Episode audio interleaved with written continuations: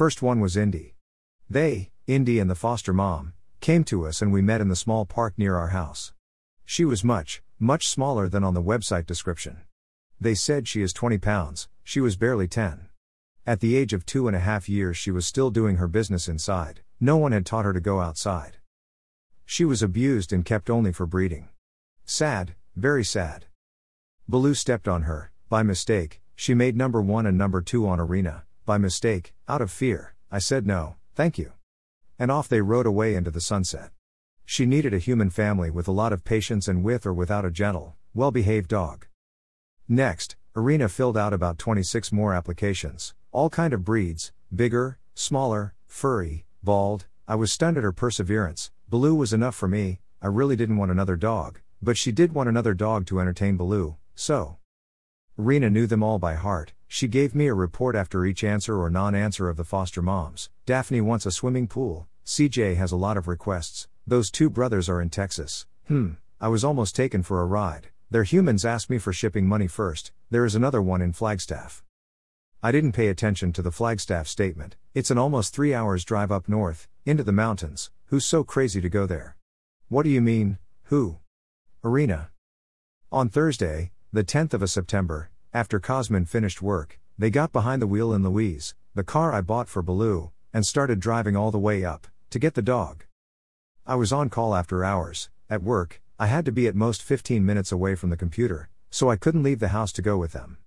Not that I cared for a new dog, Baloo was enough for me.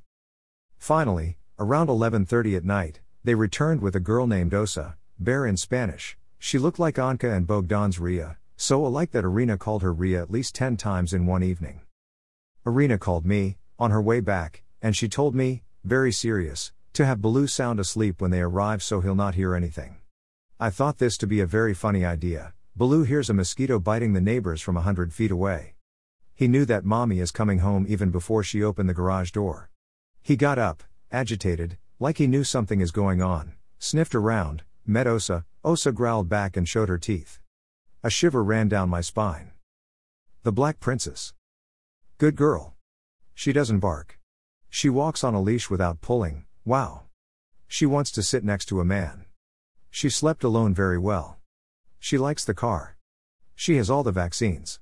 She is five years old, found on the edge of the Indian reservation back in January. The former owners asked us for 40 bucks for her, a very small amount, symbolical. She was PERFECT. A little scared slash wild though. She looked at Baloo and growled. I shuddered when I saw those sharp teeth. The chances of kumbaya diminished with each interaction.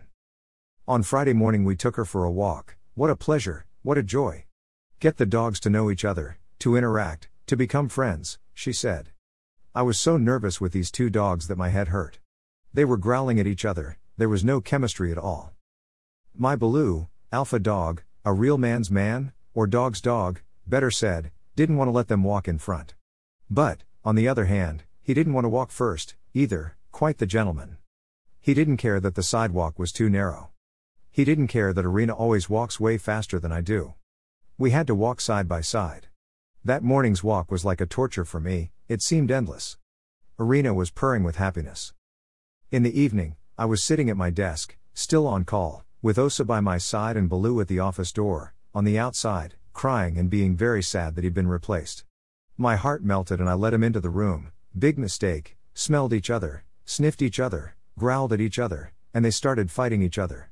Wild fight, with barking and biting, dog fighting to the max. In a moment of brilliance, I got between them, just to break the fight. Thirty minutes later, I was at urgent care, getting stitches and tetanus shots. Baloo was home, licking his bloody paw. Oh Osa was like a queen in the middle of the bed, all victorious. When I got home from the hospital, Arena was making lists with pros and cons, who to leave and who to stay. Let Osa go, or Baloo and me.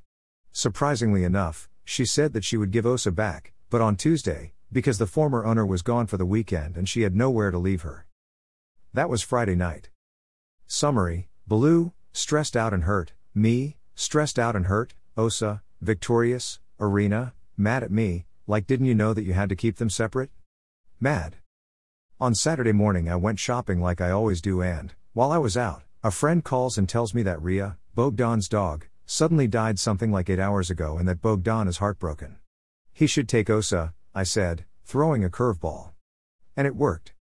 To finish the story about Osa, Bogdan came, looked at her, FaceTimed with his lady, who was in Romania, and with Osa, who was in my office, took her home, changed her name, and now they think she is the most wonderful dog that ever lived.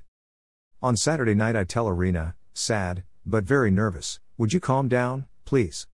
Would you stop looking for dogs? We've seen as many dogs as we could. I've had enough. At which Arena looks through me, raises an eyebrow and says, "Obviously you don't read my emails. Tomorrow at 9:30 we're going to get a puppy." I mean, we'll get statement, not doubts about it. No let's see, no let's talk, no let's plan. No, we'll get. Let Baloo choose and see which dog comes to him. This is how the internet says we should do it, she said. I smiled, a frozen smile on my face, the only thing left for me to do.